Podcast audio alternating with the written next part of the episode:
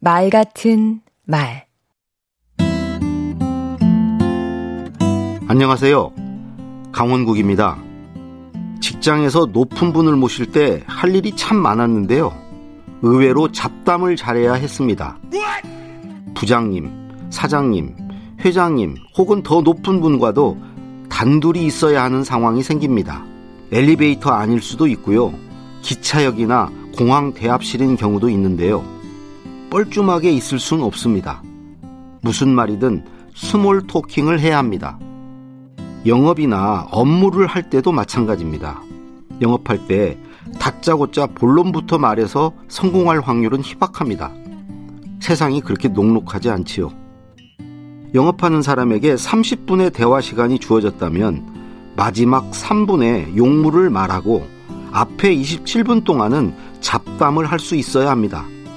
그 27분은 상대가 경계태세를 늦추고 들을 준비를 하게 만드는 중요한 시간입니다. 아하. 공식적인 자리에서 진지한 발언을 할 때도 스몰 토크는 필요합니다. 듣는 사람이 편안해지고요. 말하는 자신도 긴장이 풀려 마음이 편해지고 결과적으로 분위기가 자연스러워집니다. 그런데 이걸 어려워하는 분들이 많지요. 당연합니다. 잡담도 평소에 준비해야 잘합니다.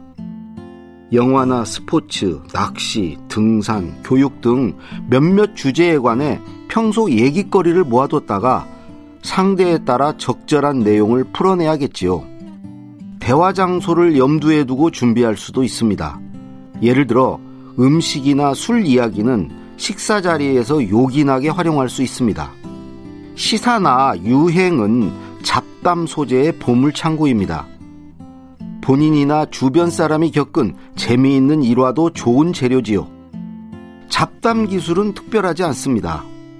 실없는 사람이 되겠다고 마음먹고 먼저 말을 건네면 됩니다. 그렇다고 잡담이 실없기만 한가요? 아니죠. 잡담은 상대에게 관심을 표시하고 자신의 매력을 보여주는 좋은 기회입니다. 잡담을 잘하면 같이 일하고 싶고 함께 밥 먹고 싶은 사람이 됩니다. 주변의 영업왕들을 보세요. 다들 잡담의 왕 아닙니까? 강원국의 말 같은 말이었습니다. 실없어 보이면 어때요? 실속 있으면 되죠. 생산적인 잡담을 연습해보세요.